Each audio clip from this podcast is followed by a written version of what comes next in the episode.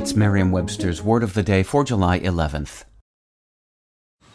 Man, that sunset is gorgeous. Grill, patio, sunset. Hard to get better than that. Unless you're browsing Carvana's inventory while you soak it all in. Oh, burger time. So sit back, get comfortable. Carvana's got thousands of cars under $20,000 just waiting for you.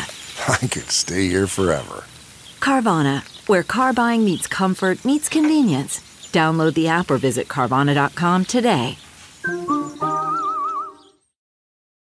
Today's word is loquacious, spelled L-O-Q-U-A-C-I-O-U-S. Loquacious is an adjective. Someone described as loquacious might also be called wordy, prone to using more words than considered necessary when talking, or garrulous, tending to talk a lot. Here's the word used in a sentence from the Gainesville Sun. He is the most well-read city commissioner on issues, policies, and governance. He is not the most loquacious commissioner, just the most listened to. Loquacious undeniably has a certain poetic ring.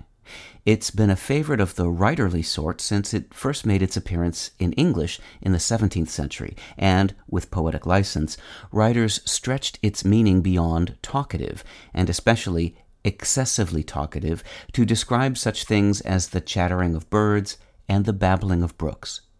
The ultimate source of all this chattiness is loqui, a Latin verb meaning to talk or speak.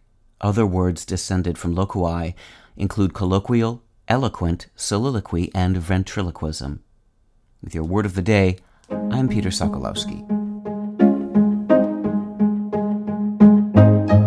Visit Merriam-Webster.com today for definitions, wordplay, and trending word lookups.